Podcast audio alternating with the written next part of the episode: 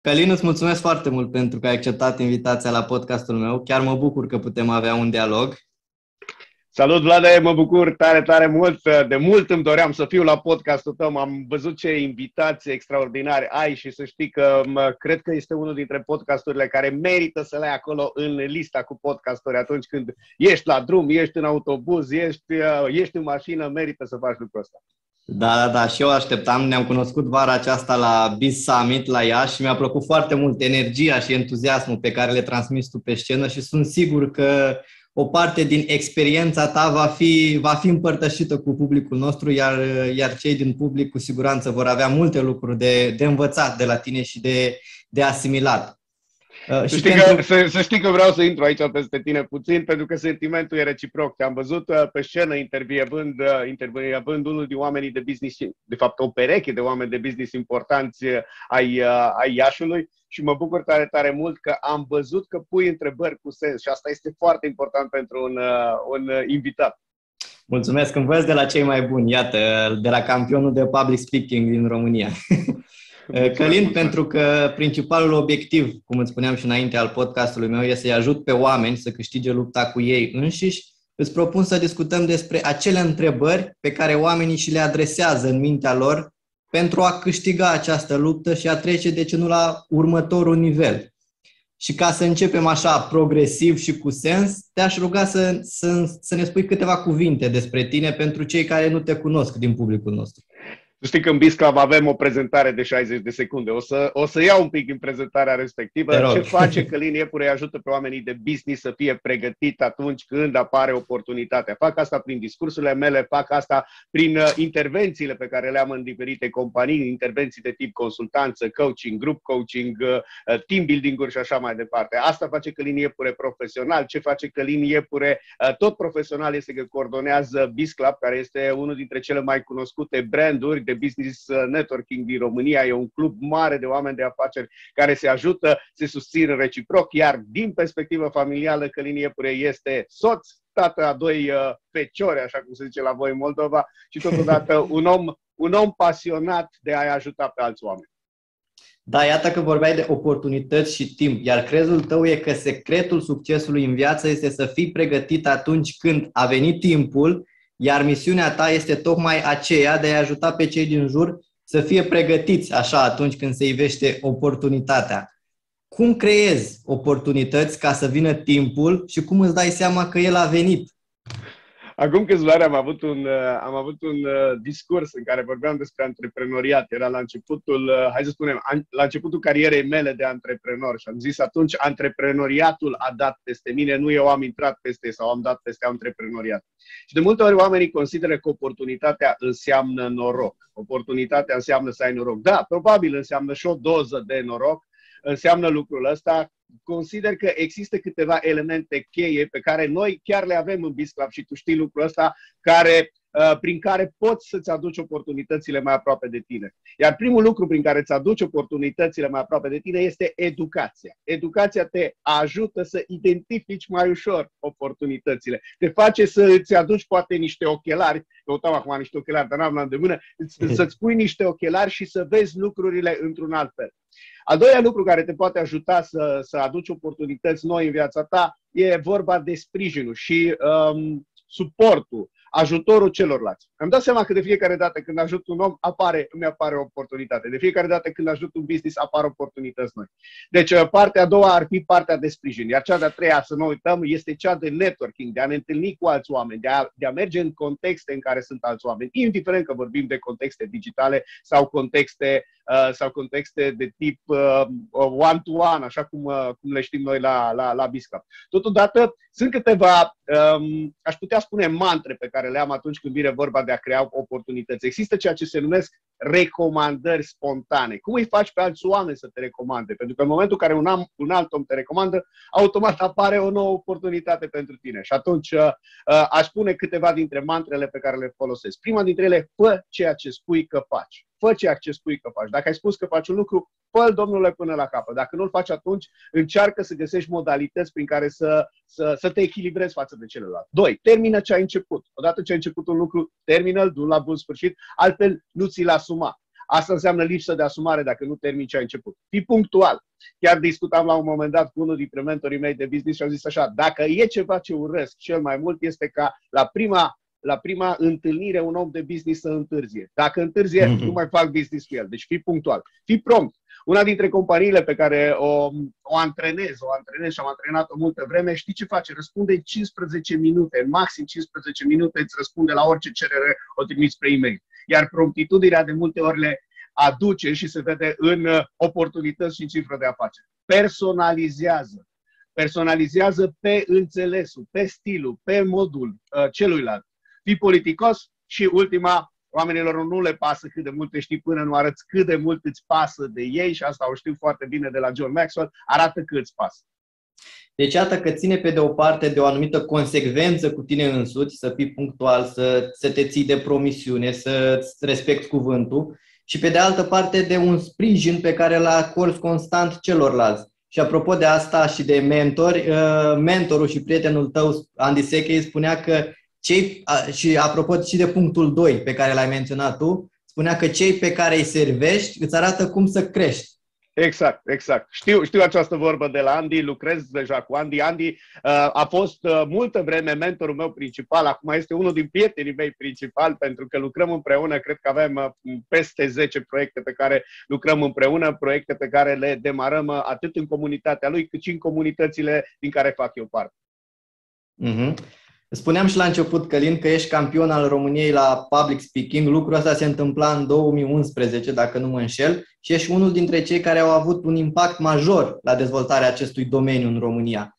Și plecând de la asta, te-aș întreba care este principala sursă uh, de frică pe care o au oamenii atunci când urcă pe scenă și cum poate fi remediată? Cum a fost la tine? Cum ai, cum ai început procesul ăsta? Ai fost așa dezinvolt de la început sau sau care a uh, fost uh, procesul? Da, uh, să știi că mi este adresată des întrebarea asta. Ok, care e sursa fricii de a vorbi în public? Există și o denumire pentru frica de a vorbi în public, se numește glasofobie, teama de a vorbi în public și de regulă afectează 3 din 4 persoane. Deci nu ești unic dacă la început ai avut această frică, să știi că de acolo vine. Sunt câteva temeri din care, din care apare sau care stau la baza acestei frici de a vorbi în public. Un de fiecare dată când particip în trainingurile mele și vorbesc despre uh, teama de a vorbi în public, uh, oamenii îmi dau care sunt aceste teme.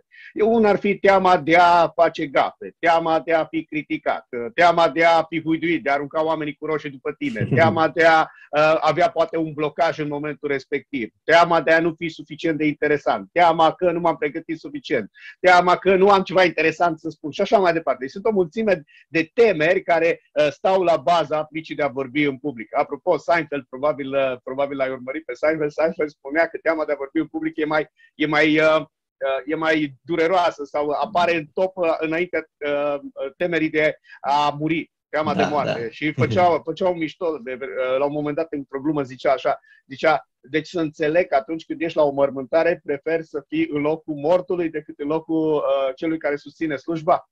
Uh, nu e chiar așa există contexte prin care noi dezvoltăm, uh, dezvoltăm uh, aceste abilități de a vorbi în public și se poate trece peste teama de a vorbi în public, cu toate că 3 din 4, așa cum spuneam mai devreme, 3 din 4 persoane au această teamă. Și atunci, uh, ce se poate face? Primul lucru pe care l-aș face este să fiu atent la contextele de creștere din care fac parte. Eu mi-am, eu mi-am ajustat această teamă de a vorbi în public. Am, am trecut peste teama de a vorbi în public foarte, foarte simplu. Știi cum am făcut? Timp de 10 ani am vorbit în public. Cum am făcut asta? Am făcut parte dintr-un club de public speaking. Știi, înainte de a, de a începe să vorbesc în public, aveam o impresie foarte bună despre mine. Aveam o impresie că sunt uh, bun la vorbit în public. E, știți care era faza? Eram un cititor de slide-uri, așa cum marea majoritate. Da, eram cu clickerul, click, click, mai citeam ce scrie pe slide-ul respectiv și mai spuneam câteva lucruri. E, uh, de ce ai nevoie pentru a depăși teama de a vorbi în public? În primul rând, de un context de creștere. Și sunt o mulțime de contexte, contexte de creștere, inclusiv Biz Club poate fi un context de creștere în momentul în care uh, faci o prezentare de firmă, te prezinți în fiecare dimineață, te ridici în picioare. Când ne întreabă lumea, ok, dar de ce trebuie să mă ridic de fiecare dată și să spun despre mine? De fiecare dată când te ridici și spui despre tine, îți îmbunătățești abilitatea ta de a vorbi. La mine a funcționat lucrul ăsta. Eu mi-am mai uh, diminuat așa din, uh, din frica asta de a vorbi în public datorită prezentărilor pe care le făceam în fiecare dimineață de joi la Peace Club.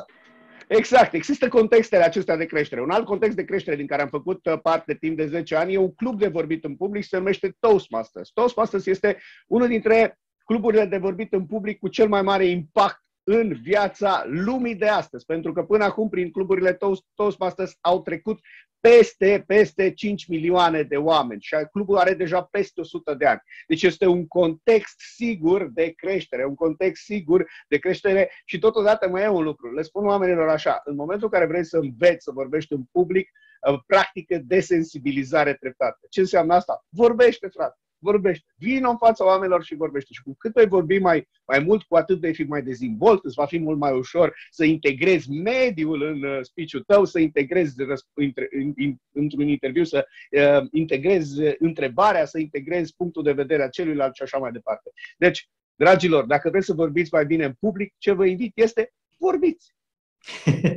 Da, și apropo de asta, un invitat de-al meu, Paul Olteanu, spunea că și apropo și de mediu, că ai zis că e important să ai un mediu unde să faci asta, spunea că e important să-ți, uh, să ai, să ai cât mai multe discursuri susținute, dar care să aibă rezultat neutru sau pozitiv, ca să, să poată să se rescrie acea linie de cod, acele experiențe negative pe care tu le-ai trăit în trecut.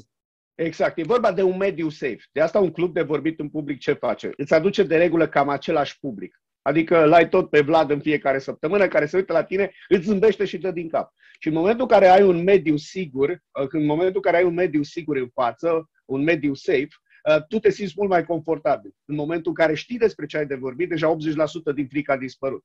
Deci dacă ești și uh, specialist pe, ce, pe domeniul pe care vrei să-l împărtășești celorlalți. Și atunci, mediu safe plus domeniu Uh, plus domeniul bine stăpânit, te ajută să treci mai ușor peste teama de a vorbi în public. Dar cu toate astea, să știi că după uh, ce te antrenezi la toți, astăzi tot merită să ieși în exterior și să ții diferite cursuri. Noi la început țineam cursuri pentru studenți, cursuri fără miză, la primul meu curs am avut trei sau patru participanți, deci ideea este că am început încetul cu încetul și de asta zic există această desensibilizare treptată pentru că e o creștere. N-ai cum să vorbești bine în public de mâine. E foarte, e foarte complicat să se întâmple asta. Se poate și asta, dar ai de lucru mult aici, la mindset, la, la credințele tale limitative, dar prefer să discutăm un pic mai încolo despre asta. Exact. Și pe lângă asta aș mai adăuga un element foarte important, și anume autenticitatea. Și te auzeam pe tine într-un uh, dialog cu Ștefan Mandachi, cred, uh, în care vorbeai despre cultivarea acestui, uh, acestui element. Efectiv, îi spuneai să fie autentic, iar dacă ridica mâna într-un, într-o manieră nefirească, îi spuneai că uh, nu, nu așa trebuie să facă, pentru că nu face parte din identitatea lui, din felul lui autentic de a fi. Cum poți să-ți cultivi această autenticitate? Cum poți să, să fii tu pentru că ă, bănuiesc că presupune și o anumită vulnerabilizare, un anumit grad de așa, să lași garda jos. Cum poți să faci asta? Uh, Harry Ford spune așa, nu negociez cu nimeni până nu termin de negociat cu mine. Și autenticitatea de aici vine de multe ori. Adică din terminatul acela de negociat cu mine. Am terminat de negociat cu mine. Um, într-adevăr, țin minte de, de acel episod cu Ștefan Mandac. Era la mine în sufragerie Uh, era chiar, uh, chiar în primele dăți în care ne-am cunoscut.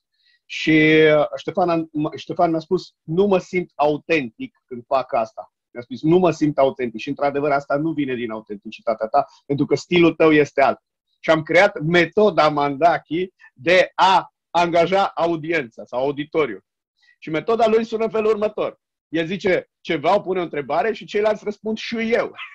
Și asta e o metodă, și asta e o metodă prin care uh, Ștefan Mandachi la TEDx, acum uh, 2 ani de zile, uh, la Cluj, așa a reușit să interacționeze și să angajeze auditoriu. Era important pentru el acel moment uh, de captare, de captare atenției. Acum, legat de autenticitate, să știi că am studiat foarte mult uh, persoasiune, influențare, uh, manipulare, dacă vrei. Am citit căr- toate cărțile din, din domeniu, am, am diplome pe partea asta și cred că la un moment dat am scris pe, pe Facebook um, că autenticitatea vine în momentul în care îți dai jos toate măștile și toate uh, tot, armurile. Toate armurile, exact. Uh, când ești un lider fără armură, Andy chiar are o, o carte, lider și fără armură. În momentul în care faci asta. Pentru că, uite, dacă te uiți la definiția persoasiunii, definiția persoasiunii spune așa, uh, persoasiunea este procesul prin care îl asiști pe celălalt să ajungă la propriile sale concluzii care da. se pot suprapune sau pot coincide cu ale tale, cu beneficii mutuale pe termen lung. E, și atunci când ești în fața unui om, ce trebuie să faci, uh, de multe ori speakerii vin cu multe idei de ale lor. Și da, e ok asta. Dar ce trebuie să faci? Trebuie să faci, uh, să iei în considerare liberul arbitru. Trebuie să faci în așa fel încât omul să ia decizia um, de a face ceva. El este cel care zice, da, mă duc mai departe. Și există mai multe modele pe care le poți folosi și în uh, discursurile cu public. Unul dintre ele este modelul jurnalistic. Dacă vrei să fii autentic și să influențezi, folosește-te de modelul jurnalistic. Iar modelul jurnalistic sună așa. Cine? Cine ești tu să te ascult eu? Aici vine partea de uh, credibilitate. Aici te credibilizezi. De ce te-aș asculta eu pe tine, dragă speakerule? Deci cine ești tu să... După aia, de ce te-aș asculta pe tine? De ce e a doua întrebare? Deci cine ești tu? De ce? De ce te-aș asculta tocmai pe tine și nu i-aș asculta pe alții? De ce? După aia, cum? Cum ar trebui eu să mă regăsesc în povestea ta? Cum ar trebui eu să procedez uh, legat de ceea ce spui tu? Deci cine, de ce, cum? După aia ce este ce? Ce vrei să-mi transmiți mai exact? Ce ar trebui să fac eu mai exact? Care sunt acei pași pe care merită să-i fac uh, pas cu pas. Cine, de ce, cum, ce. Și după aceea, unde și când voi folosi ceea ce îmi spui tu. Iar dacă îmi dai răspunsuri pertinente la toate întrebările astea din modelul jurnalistic, ce voi face? Voi fi, um, mă, mă, mă vei uh, influența. Uh, mă vei influența cu autenticitate. Mai sunt și alte modele. Probabil în vânzări, uh, unul dintre modelele cunoscute este modelul AIDA. Atenție, interes, uh, desire, dorință și acțiune. E, deci sunt mai multe modele pe care merită să le folosești, dar nu uita că cea mai puternică modalitate de influențare este propria ta autenticitate. Asta e tot care duce la autopersoasiune. Adică asta vrei să spui tu, că celălalt trebuie să se autopersoadeze, practic, prin discursul uh, pe care îl primește. De exact, la exact. Ai terminat de negociat cu tine? Poți negocia cu ceilalți. Dacă tu te-ai convins pe tine cu discursul tău, o să-i convingi și pe ceilalți. Pentru că tu vei fi un model pentru ei, un model care a trecut pe acolo. Ai, ai fost acolo. Iar dacă ai fost acolo, poți deveni un ghid pentru ceilalți. Mm-hmm. Călin, probabil că mulți oameni, uh, nu, sigur sunt mulți oameni cărora le este teamă să facă o schimbare în viața lor. Iar cu cât dorința de schimbare e mai mare, mai accentuată, cu atât crește și rezistența care te silește să rămâi în zona de confort. E un paradox, dar e un paradox pe care îl regăsim cu toții în viață sau l-am regăsit la un moment dat. Uh, iar în cazul tău, deși erai un IT bine plătit, cu 18 oameni în subordine, erai practic șef, uh, nu te simțeai împlinit, erai în căutarea sensului. Ce îi spune cuiva care este în căutarea împlinirii, a vocației, a unui sens, a unei, a unei direcții în viață? Cum să realizeze acel declic? Uh, Vlade, eram acum mai bine de 10 ani, era în 2000, 2008, 2007, nu, 2000, 2011, în 2011 era. Deci acum 10 ani, în 2011 era, pentru că din 2008 am intrat, uh, uh, din 2008 am intrat în clubul de vorbit în public. În 2011 am, uh, am devenit campion național la Cluj la vorbit în public. De atunci nici n-am mai concurat în nicio competiție de vorbit în public, am fost doar în juriu.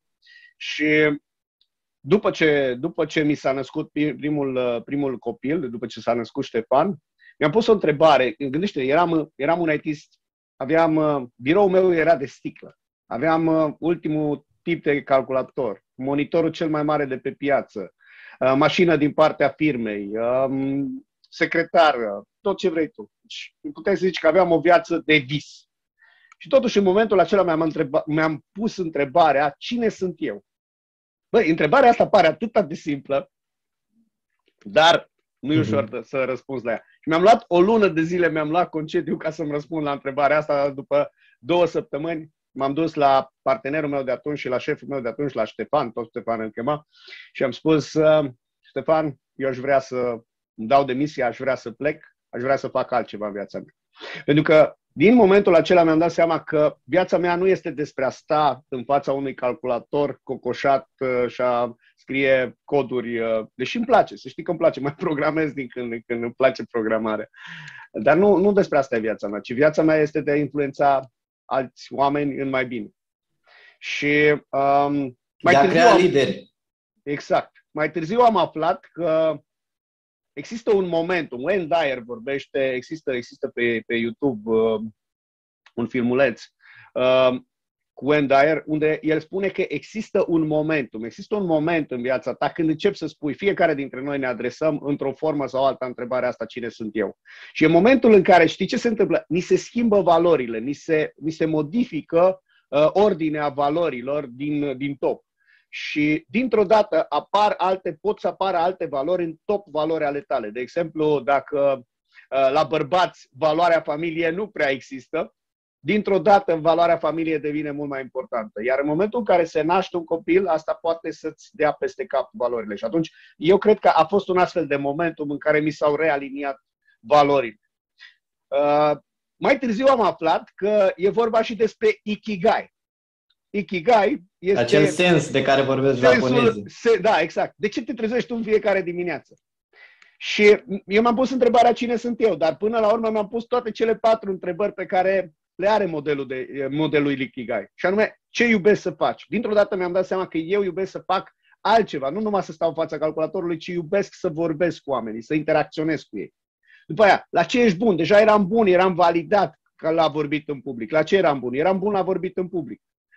Pentru ce m-ar fi plătit oamenii? Deja începusem să am primele traininguri și oamenii dădeau bani să participe la trainingurile mele. Lumea avea nevoie de asta, avea cu siguranță nevoie. Și atunci, deja, ce m-am dus? M-am dus un pic uh, declicul meu a fost și descoperirea vocației. Poate a fost mai greu, știi, că um, am fost niște stergătoare de parbriz acolo, dar uh, acel momentum și acel, acel declic a venit și datorită contextului, uh, dar totodată mi-am adresat și întrebările corecte. Și din acel moment am început să creez contexte de creștere. Dacă până atunci făceam parte din clubul de public speaking Timișoara Toastmasters, care era un club de generalist, am creat un club de vorbit în public pentru antreprenori. Toastmasters antreprenori. Ai lateralizat, ai, ai aplicat exact. gândirea laterală. Gândire laterală, corect. Iar după aceea am venit alături de Biz. După ce am venit alături de Biz, am văzut că îmi place. Am preluat franciza din Timișoara și după aceea am, am împreună cu Lorant am hotărât să coordonez pe, pe România tot ceea ce înseamnă Biz Club. E, și am, mi-am, m-am dus în tot mai multe contexte de creștere. Am început să mă duc la cursuri. În primul an după ce mi-am dat demisia, cred că, am, cred că am investit peste 10.000 de euro în dezvoltarea mea personală. Eram un mm-hmm. IT plătit bine, să nu uităm. Aveam, aveam resurse. Și a fost important lucrul ăsta. Exact, lucrul ăsta e foarte important. Dar ce faci atunci când uh, riști total? Când pleci de la un job în care, să spunem, uh, că te descurci, poate nu neapărat pe azi, pe mâine, dar nu îți permiți să investești 10.000 de euro ca tine. Cum, uh, cum faci această trecere? Cum faci această schimbare? Pentru că există riscul mai mare aici. În paralel, în paralel. În paralel aș face această chestie. Aha, în paralel. Deci, cum spuneai tu, între timp poți să încerci să faci niște traininguri, dar în același timp să fii și ITist. Eu am început cu vorbitul în public în 2008. În momentul în care am creat, de fapt în 2000, cred că era în 2007 la final. În momentul în care am creat, am făcut parte din grupul de fondatori al primului club de vorbit în public din România, prin Toastmasters, uh, în momentul, în momentul respectiv am început să-mi șlefuiesc aceste abilități în paralel. Pentru că țineam, țineam uh, participam la conferințe de IT, vorbeam în fața oamenilor, dar vorbeam despre lucruri ce țin de partea de programare, de cum să-ți coordonezi echipa și așa mai departe. În fiecare vineri, în cadrul companiei, deja aveam un training pe care îl susțineam în fața colegilor sau colegii susțineau în fața noastră. Deci deja eram într-un context de creștere. Și uh, chiar Kiyosaki spune, în momentul în care, înainte de a-ți da demisia, creează-ți o, o sursă de venit care deja să-ți, să-ți genereze. Eu fiind uh, și acționar în firmă, am avut surse de venit care au venit din momentul în care am ieșit din firmă. Și atunci asta mi-a, mi-a, m-a ajutat. Dacă nu ai surse de venit, fă în paralel lucrurile astea. Da, necesită mai mult efort, corect. dar ești dispus să faci asta? Dacă faci asta pentru visul mm-hmm. tău, pentru ikigai-ul tău, atunci merită. Da, spuneai tu că ți s-au schimbat pe parcurs valorile. Iar referitor la asta, Daniel, vorbeam cu Daniel David într-un, într-un episod de podcast și spunea că pentru a fi fericit, pentru a fi împlinit, iată ce vorbeam și noi, e necesar să faci comportamente care sunt în acord cu valorile tale și pe lângă asta să încerci să identifici în viața ta 10 comportamente, cel puțin 10 comportamente care îți produc plăcere și să faci acțiuni în concordanță cu ele. Da, Daniel David este extraordinar și mă bucur tare, tare mult că am avut și eu șansa să-l cunosc uh, la un moment dat. Am fost la o conferință unde era invitat. Mă bucur tare, tare mult că există aceste 10, eu zic că sunt peste 10. Um, știi cum e? În momentul în care ești în acord cu valorile tale, în momentul în care faci lucrurile în acord cu valorile tale, nu simți că muncești. Ascultați-vă ce vă zic. Nu simți că muncești. Adică mă întreabă lumea, de unde ai așa de multă energie? Păi fac ce-mi place, mm. de aia am atât de multă energie. Da, da, tocmai asta e, că oamenii nu-și adresează întrebarea, nu se întreabă, măi, mie ce-mi place, ce-mi place să fac, ce mă împlinește, ce-mi dă energie. Funcționează tot timpul pe un pilot automat, așa, ca, un, ca niște roboței. Asta e provocarea, cred principală. Într-o, într-o companie, am, am, luat, am luat acest lucru și m-am dus într-o companie. Lucram cu un departament de, de HR. Un departament de HR. Erau două, două domnișoare care lucrau în uh, departamentul de HR. Și primul lucru pe care l-am făcut, am zis, hai să facem o listă cu tot ceea ce faceți voi aici la HR și avem două coloane. Avem inimioare, bani Uh, și, nu știu, le-am mai pus încă niște coloane care țineau de niște KPI, dar nu, nu e interesant. Și la inimioare le-am rugat să pună cu ce drag, cu cât drag de la 1 la 5, puneau de la 1 la 5 inimioare, fac acel lucru. Și după aceea la bani, câți bani aduce în firmă respectivul, respectivul task. E, ideea este că după ce au completat fiecare, mi-am dat seama că unele dintre, una dintre ele era mult mai potrivită pentru a da telefoane, pentru a interacționa direct cu participanții și așa mai departe, cu, cu cei care veneau la interviu, cu viitorii angajați. Uh, iar una dintre ele era mult mai potrivită la a scrie e mail la a pune în agenda tot felul de lucruri, la partea asta de organizare. Și știți ce am făcut? Am zis, ok, cum ar fi să restructurăm puțin tascurile și astea să le faci tu, să le faci tu și astea să le faci tu. Și dintr-o dată uh, s-au simțit mult mai bine, iar productivitatea a crescut. Deci e valabil peste tot. Exact. Uh, Călin, uh, succesul sau, mă rog, împlinirea de care vorbeam, fără obiceiuri bine puse la punct și bine structurate, e aproape imposibil de atins și se teoretizează foarte mult pe seama acestui subiect în ultima perioadă, iar cea mai cunoscută carte pe care am mai recomandat-o în acest podcast e Atomic Habit de James Clear. O am pe aici uh, pe undeva. Da, Stai, e, știam, știam cum să zici de ea, că o am E absolut genială cartea pe, e, e genială, pe e genială, e genială. Bun, dar avem teoria, dar cum ajungem de la teorie la practică? Ce a funcționat în experiența ta uh, pe partea asta de dezvoltare personală? Tu ce ai aplicat? Există așa un pattern pe care ar putea să-l aplice toată lumea sau un început de la care să, să plece? Oamenii. Păi, um, într-adevăr, um, e senzațional James Clear și cartea. Vă recomand, dacă nu aveți cartea asta, măcar uh, în, în bibliotecă și nu vă permiteți, împrumutați-o, împrumutați-o de undeva. Uh, o carte extraordinară, merită, merită să o citiți. Uh, mă bazez foarte mult atunci când vine vorba de succes, mă bazez pe o formulă, se numește Formula Maestriei. Și îmi place tare, tare mult, pentru că Formula Maestriei are 5 M importanți. Am o să găsi sub diferite forme. Uh, e un concept al lui Andy, Andy îl dezvoltă permanent și ce îmi place, în primul rând, când vrei să ajungi acolo departe, primul lucru la care merită să te uiți este mentalitatea. Mentalitatea pe care tu o ai cu privire la, la acel lucru. După mentalitate, urmează al doilea lucru partea legată de mediu. Găsește-ți mediile potrivite pentru a te dezvolta. Așa cum spuneam, vreau să devin antreprenor. Am creat contexte antreprenoriale, m-am dus în contexte antreprenoriale în jurul. După aceea mi-am găsit mentori. Mentorii sunt cei care te ajută și te țin pe cale. Iar obiceiurile intră la următorul M, la metodă. La metodă. Uh, țin minte când am învățat să vorbesc în public, în fiecare miercuri seara aveam întâlnire cu clubul și mă duceam să vorbesc în public. Țin minte, mă suna maică mea și zicea, Căline, ce faci? Zic, mă duc la Toastmasters, mă duc să-mi vorbesc în public. Acele discursuri spontane, nu? Pe care și, le și discursuri spontane, și discursuri pregătite, și evaluări și așa mai departe. Și mă suna maică și zicea, iară te duci la Toastmasters. Zice, măcar te plătesc ăștia. Zic, nu mă plătesc, dar este o investiție în viitorul meu. Deci am zis așa, mentalitate, mediu, mentor, metodă. Iar ultimul M vine de la muncă. Iar metoda cu munca sunt acele obiceiuri uh, sănătoase. Iar pentru a identifica obiceiurile sănătoase e mega simplu. Gândește care sunt lucrurile care îți aduc și hard și money. Adică exact cum le-am rugat eu pe cele două, două domnișoare de la HR să facă. Gândește-te care îți aduce, îți aduce împlinire, dar totodată îți aduce și uh, venit venit, uh, aici la venit, aici e discutabil. Uh, trebuie văzut și ce tip de venit îți aduce.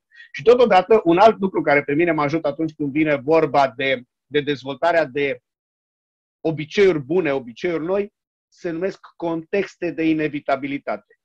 Adică să, fă să fie mai greu să nu faci decât să faci. Ce înseamnă asta? Asta înseamnă, de exemplu, când ai de dus coșul de gunoi. Noi, domnilor, știm cum facem. Punem coșul de mm. gunoi în fața ușii și atunci mă împiedic de el. Și când e de mers, nu știu, de ieșit din casă, iau și coșul de gunoi și mă duc să-l duc la pubelă.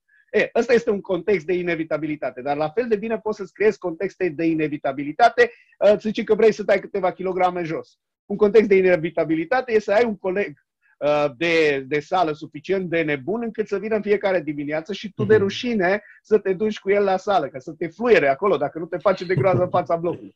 E, e chestii de genul ăsta sunt, sunt contexte de inevitabilitate. Sau, sau să asociezi un obicei uh, nou cu unul vechi, unul de care, de, pe care îl practici deja. Asta e teoria lui James Clear și funcționează foarte bine. E, apropo, când, când îmi repetam discursurile, aveam în felul următor. Nu mă dau din pat până nu-mi repet mental cel puțin o dată discursul. Obicei legat de uh, datul jos din pat. Nu mă spăl pe dinți sau după ce mă spăl pe dinți nu ies din baie până nu mai repet încă o dată discursul și așa mai departe. Deci uh, poți să le legi și astea funcționează într-adevăr foarte, foarte bine sau să locuiești un obicei vechi, nociv, cu un obicei, uh, poate cu un obicei nou, uh, care să-ți dea aceea satisfacție. Uh-huh. Călin, vreau să abordăm acum un subiect pe care îl, îl abordez frecvent cu invitații mei și anume credințele limitative. Vorbeam și, și mai devreme de asta, pentru că e limpede că viețile noastre sunt coordonate de anumite credințe limitative care ne împiedică să mergem mai departe și să fim împliniți, ă, ceea ce și vorbeam, să evoluăm, să ajungem la următorul nivel. Din experiența ta de până acum cu oamenii, din, cu antreprenori, cu tot felul de categorii, Uh, sociale, din tot ce ai studiat tu, care crezi că sunt cele mai comune, cele mai frecvente credințe limitative care ne împiedică să evoluăm, să ajungem la următorul nivel?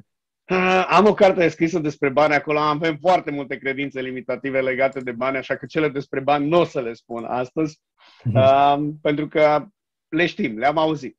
De regulă, credințele astea limitative vin, uh, apropo de formula maestriei, din mediu. Din mediu. Uh, contextul în care stai îți induce aceste credințe care de multe ori te pot limita. Și sunt trei tipuri de credințe limitative. Sunt credințe limitative despre tine, deci despre mine. Credințe limitative despre mine.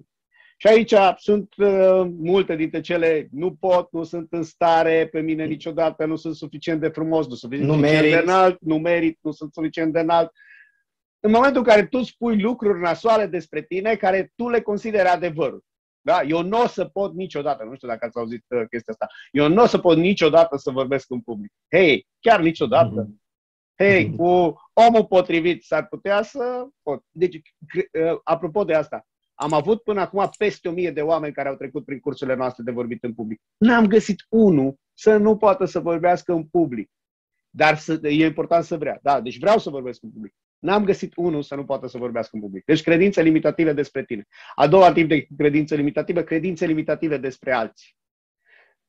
Nu o să poată niciodată să facă față Georgel la chestiunea X. Și astea sunt credințe limitative. Și cele mai periculoase sunt credințe limitative despre lume. A, păi, la noi, România, nu se poate face chestia asta. Niciodată politicienii noștri, asta și despre alții și despre lume, știi? Și probabil auzi toate lucrurile astea. Important Acele generalizări. Este, generalizări practic. important e să le, să le prindem, știi? Nu știu dacă ai văzut filmul cu Daniel San, când prindea muștele cu um, bețișoarele, uh, Karate Kid. E, ideea este, important e ca atunci când vine o astfel de credință limitativă către noi, este să o identificăm, pentru că dacă o identificăm, dacă o prindem în acel moment, putem să o reconfigurăm. Dacă deja a intrat în noi, s-ar putea să fie mai greu să o modifici. Dar și, astea se, și asta se poate face. Cum se pot schimba credințele limitative?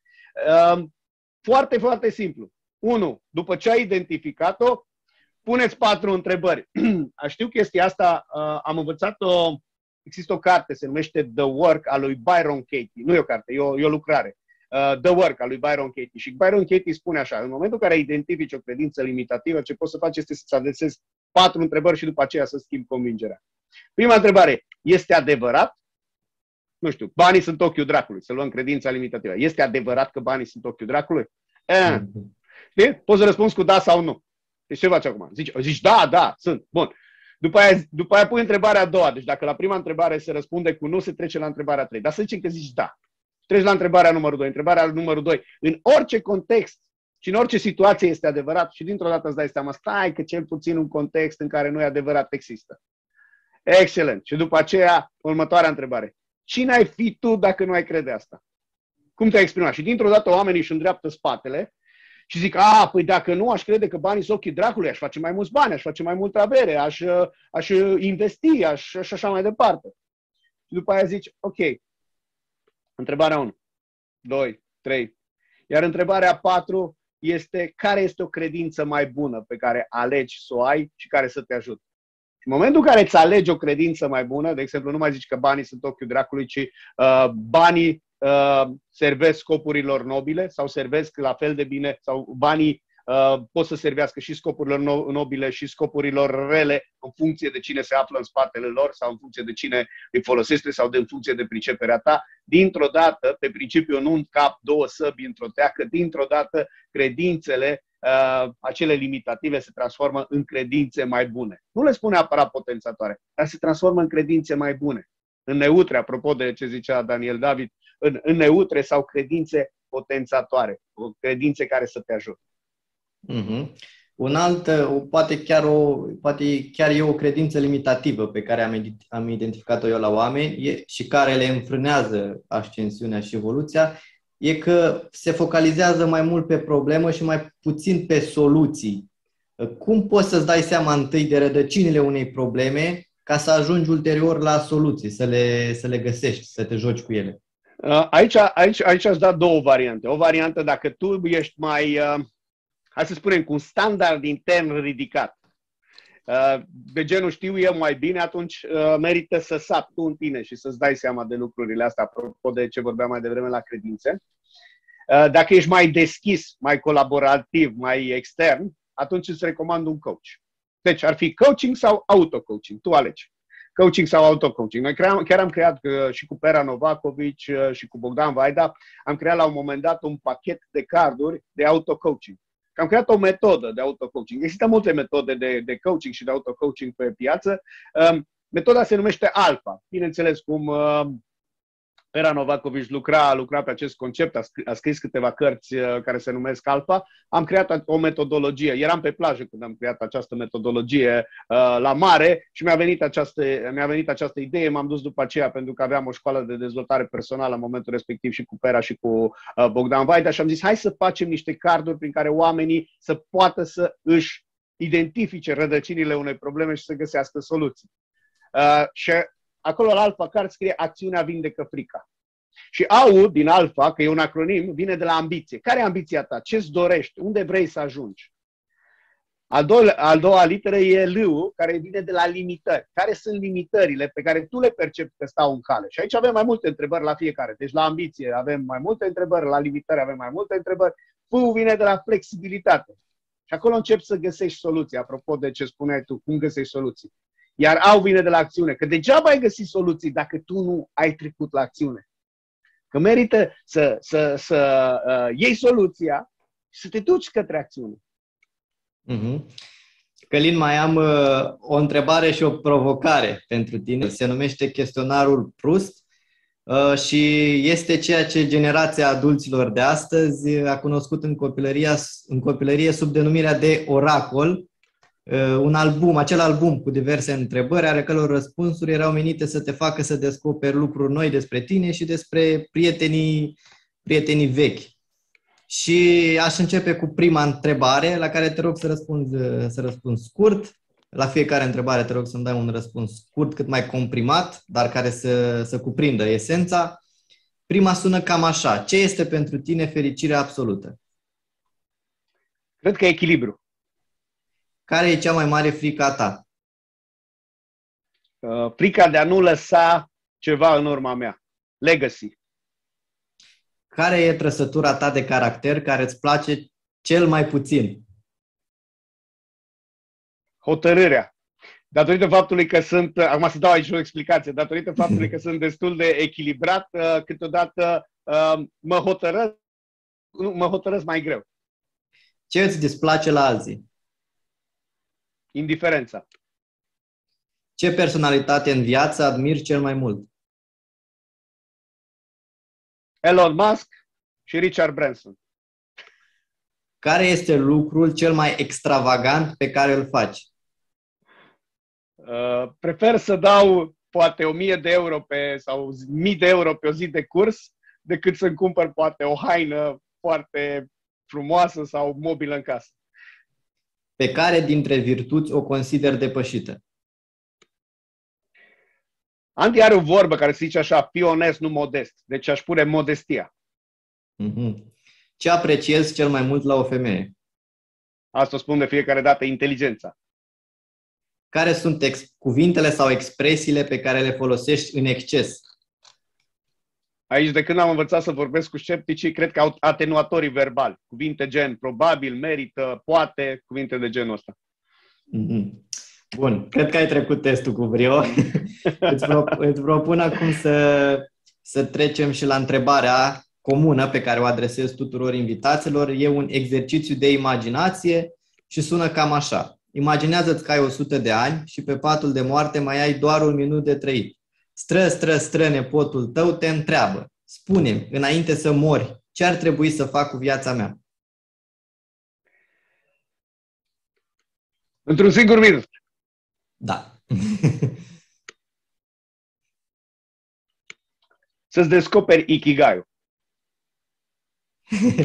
Atât i-aș spune. Să-ți descoperi Ikigai.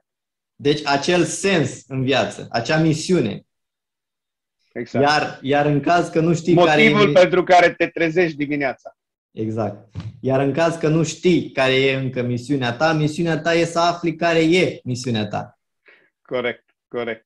Călin, îți mulțumesc foarte mult pentru acest dialog. Iată, au fost 45 de minute intense și pline de, de informații de calitate și resurse la care oamenii să, pe care oamenii să le acceseze și cred că și cred că a fost un dialog care cu siguranță îi va inspira să caute acel ikigai și să-și depășească credințele limitativele, fricile și până la urmă să, să ajungă la următorul nivel, cum l-am numit noi în acest dialog.